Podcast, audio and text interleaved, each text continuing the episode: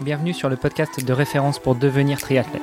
Je suis Hermano, papa de 4 enfants, producteur de podcasts sportifs depuis 2014 et triathlète depuis plus de 20 ans. Mercredi, milieu de semaine, motivons-nous ensemble en parlant sport et triathlon. Et pour ne rien manquer de nos actualités et participer à nos podcasts, rejoignez notre groupe Facebook. C'est le meilleur moyen d'être tenu informé des invités de la semaine et d'échanger avec nous et parfois même avec elles et eux. Salut les sportifs, c'est Armano et vous êtes dans le deuxième épisode de la semaine du podcast Devenir triathlète. À mes côtés, un superbe co-animateur qui se fait un peu discret euh, sur le premier épisode de la semaine, mais, mais je sens que tu, tu vas reprendre du poil de la bête. Euh, bref, euh, mon co-animateur du jour et de toujours, Olivier de Scooter. Salut Olivier. Salut Armano. Je sais pas pourquoi tu, tu trouves que je suis aussi discret. C'est, c'est pas la première fois que tu me le dis, mais non, non, je, je, je laisse, je laisse la parole à notre invité.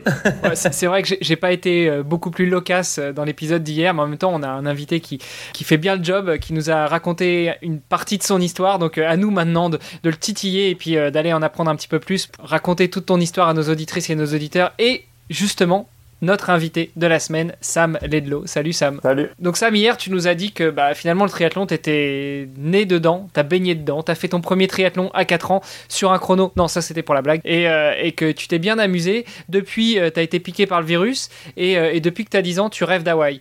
Alors, pour rêver d'Hawaï, on le sait, déjà il faut se qualifier. Alors on a eu sur ce podcast Antoine Méchin, on a eu Mathieu Muller, on a eu d'autres personnalités encore du triathlon.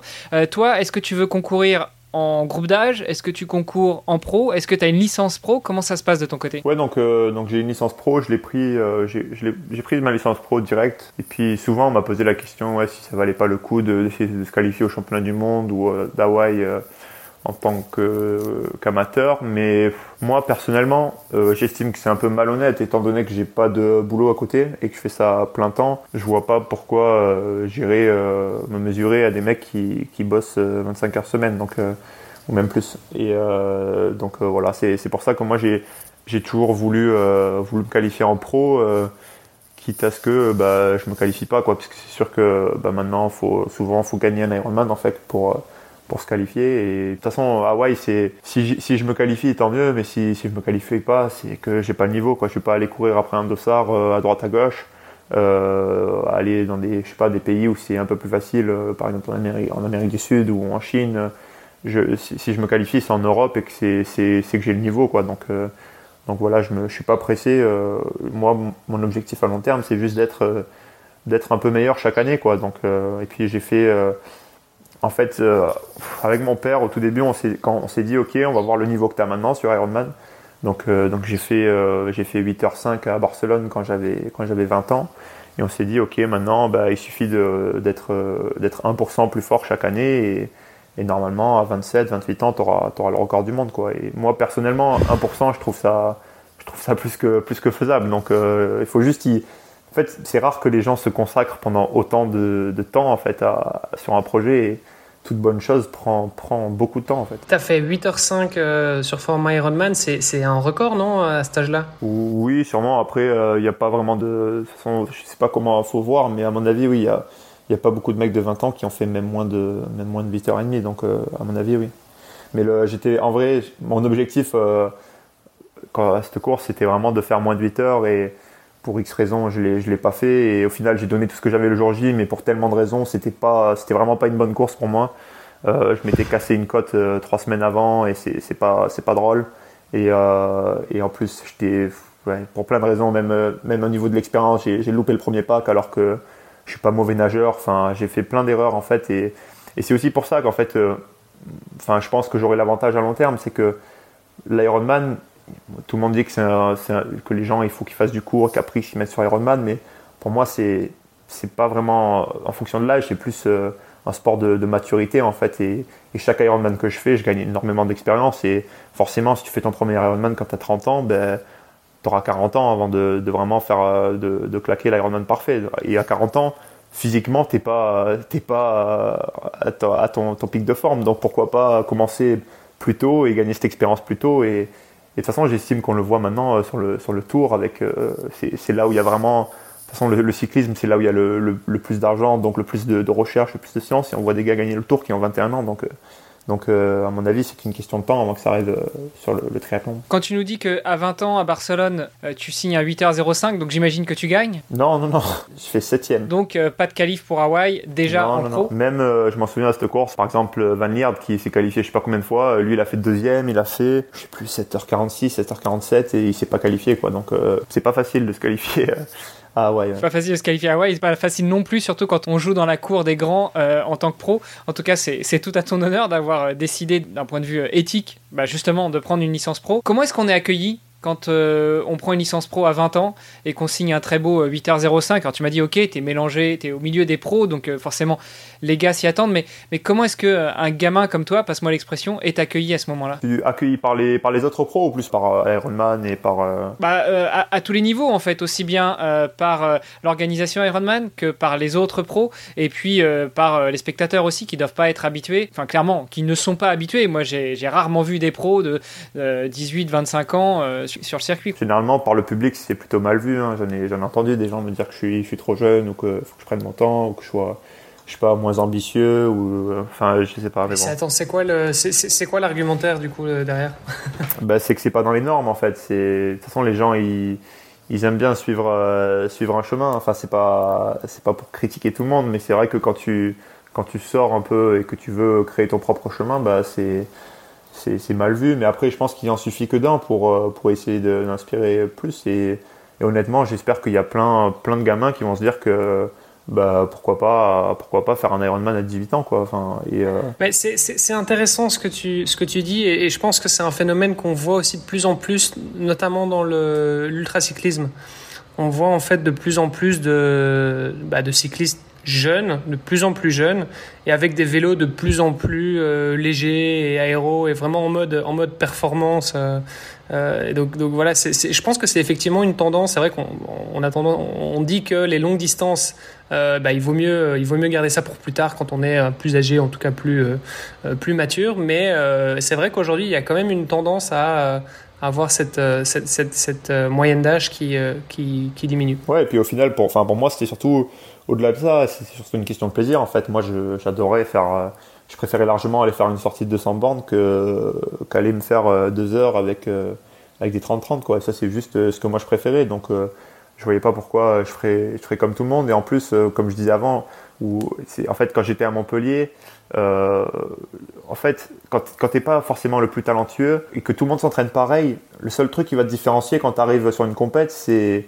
les qualités naturelles en fait. Et en fait, si tu crois pas que toi, tu es, le meilleur naturellement, mais dans ce cas-là, il faut que tu fasses un entraînement différent, sinon tu vas pas les battre, en mm. fait, ces mecs. Donc, euh, c'est pour ça que moi, je me suis, je me suis extrait de ce, ce groupe et, et moi, je fais mes séances et j'essaye de me fier de, enfin, j'essaye de regarder euh, le moins possible ce que font les autres. Parce que ça aussi, c'est un truc qu'on pourrait aborder. C'est, maintenant, c'est avec les réseaux et tout. En tant que pro, c'est vraiment, vraiment dur de, de pas euh, se juger aux autres, parce que moi, je vois des, tous les jours, je vois des gars qui mettent des séances et je me dis, mais comment, comment ils font ça?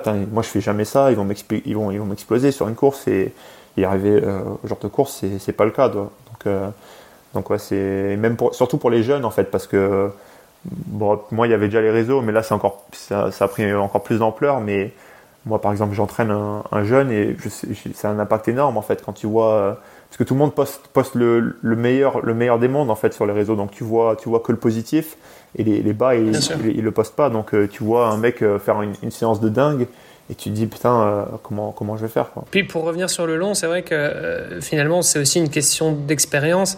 Et là, en, en l'occurrence, toi, tu as 20 ans d'expérience dans le triathlon, à peu de choses près. même c'est ça, t'as beau être jeune, tu as quand même une petite vingtaine d'années d'expérience dans le triathlon. Donc au final, ça, ça, a du sens effectivement de partir sur des distances plus longues. ouais, et puis en fait, euh, ça, chaque, chaque Ironman que je fais, je prends de, je prends, je prends de l'expérience. Et en fait, euh, je pense que c'est hyper, c'est hyper important de, d'essayer de, de, de, suivre son, son propre projet, enfin, sans, sans, se fier, sans se fier aux autres et de, et de pareil, enfin, de pas, pas se dire, OK, moi j'ai, moi j'ai ce niveau, comment je vais faire pour être, euh, pour être le meilleur? Il faut juste, c'est petit à petit, quoi. Faut pas, il faut pas se le cacher. Moi, je suis passé par, ok, j'ai peut-être commencé à, à, 20 ans à faire un 8h05 et tout le monde se dit, bon, mais pas tout le monde a ces capacités-là mais je me suis entraîné, comme tu dis, pendant, pendant 18 ans derrière pour, euh, pour faire ça. Donc, euh. Tu nous as pas dit comment est-ce que tu as été accueilli par euh, les pros eux-mêmes? En tant que, petit jeune. J'imagine que tu es le cadet de l'équipe, non? Ah, Dans le monde de l'Ironman et même du, du, triathlon, tous les sports d'endurance, j'ai l'impression qu'il y a, beaucoup, beaucoup de respect entre les, athlètes. De toute façon, quoi que tu fasses, tu, sais que l'autre mec s'entraîne dur comme toi. Euh, et que, là il, s'est tué sur une course donc euh, la plupart des gens je trouve qu'ils m'accueillent très très bien euh, et, après par contre au niveau du tout ce qui est Ironman le label Ironman et tout en revenant pour en revenant sur l'Ironman de Barcelone pour être honnête c'était c'était une honte en fait parce que enfin moi j'étais le premier à pas prendre de prime euh, en faisant 8h5 mais en même temps c'est normal j'ai fait 7 mais bref et mais même en fait par exemple Van Liert qui fait 2 je crois qu'il a en 7h46, 7h47, et ben, il a il a pris, euh, je sais plus de mémoire, mais 1500 ou 2000 euros. Alors que des Ironman, euh, t'en fais pas, t'en fais pas, t'en fais pas 10 par an. Et, euh, et lui, il a, il a dû se préparer tout un an pour gagner 1500 euros. Enfin, ça lui couvre même pas les frais de déplacement, quoi. C'est, c'est vraiment, euh, c'est une honte. Et en fait, là, ça a vachement changé depuis que le, PTO est arrivé. Et euh, je suis, hyper reconnaissant de, de faire ce sport durant ces années parce que l'argent euh, il est investi puis ça, ça repart. C'est déjà le triathlon ça a déjà été un, gros sport financièrement mais là on a eu des années un peu euh, troubles et, là j'espère que ça va revenir et, ce système de, PTO avec le ranking mondial et tout en fait c'est similaire au, tennis en fait. C'est le même gars qui a fait vraiment exploser le, tennis qui, s'est jeté dans le triathlon et qui a investi dans ça. Donc euh, donc c'est une super chose. On peut peut-être on peut peut-être préciser de quoi est-ce qu'il s'agit pour, pour pour les auditeurs? Le PTO donc le Professional Triathletes Organization c'est euh, un comité euh, de, triathlon en fait euh, international. Et ils investissent énormément pour que les athlètes pros en fait puissent en vivre en fait. Parce que jusqu'à présent avais même même sur Ironman tu avais plein de pros qui étaient obligés de faire un job à côté quoi.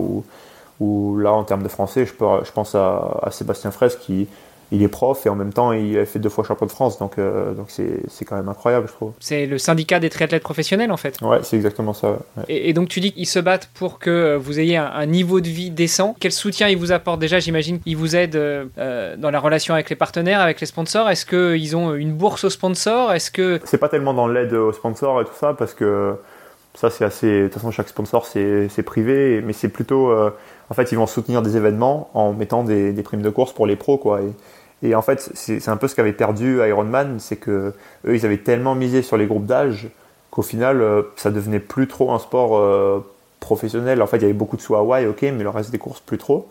Et, euh, mm. et le problème, en fait, c'est que ça, ça, ça marche pendant quelques années, mais à force, en fait, ça vend, ça vend plus de rêves. En fait, c'est par exemple, tout là, tous les gamins, ils veulent, ils veulent devenir Ronaldo ou, ou Messi, j'en sais rien parce que parce qu'ils savent combien ils gagnent en fait. Et parce que il y a, des non mais c'est vrai parce qu'il y a des il y a des héros du sport en fait. Alors que qui va devenir un triathlète professionnel si si se tue pendant 8 heures pour euh, pour gagner euh, pour gagner 500 euros quoi. Enfin euh, donc donc il y avait manque il manquait cet aspect de de vraiment avoir des des, des héros du sport. Et là avec avec le PTO il, va y avoir je pense qu'il va y avoir des des stars du triathlon des mecs qui vraiment sont connus en fait euh, internationalement, pas que dans le triathlon, mais dans le sport en général, grâce, euh, grâce au PTO. Oui, puis je pense qu'il y a aussi un autre, euh, il y a un autre sujet, c'est le, c'est les sponsors, pas juste des athlètes, mais les sponsors autour de la course. C'est-à-dire qu'au plus un sport a de la visibilité, typiquement un match de foot, bah, c'est facile.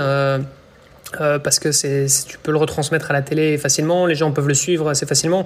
Euh, suivre euh, un Ironman euh, de A à Z à la télé, faut être motivé. Quoi. Bon, alors je sais que tu le faisais quand tu étais jeune et que tu passais des nuits blanches euh, depuis que tu as 10 ans, mais, mais sinon, c'est vrai que c'est quelque, c'est quelque chose que finalement, il y a très peu de gens qui font. Et aujourd'hui, quand même, on commence à voir des nouveaux formats. On en avait déjà parlé un petit peu dans le podcast avec la Super League, par exemple.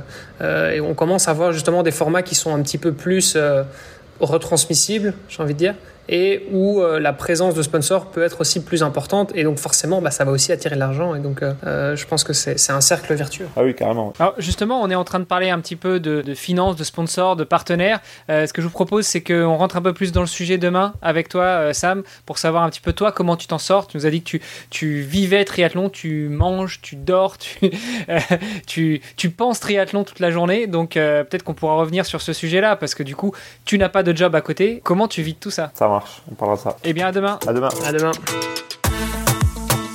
Merci d'avoir écouté cet épisode jusqu'à la fin. Si vous l'avez apprécié, je vous rappelle que vous pouvez venir sur le groupe Facebook pour nous laisser un commentaire et interagir avec nous et nos invités. Et n'oubliez pas de nous aider à progresser dans les classements et dans notre exercice de podcast en laissant un commentaire sur Apple Podcast. À demain pour en savoir encore plus sur notre invité de la semaine.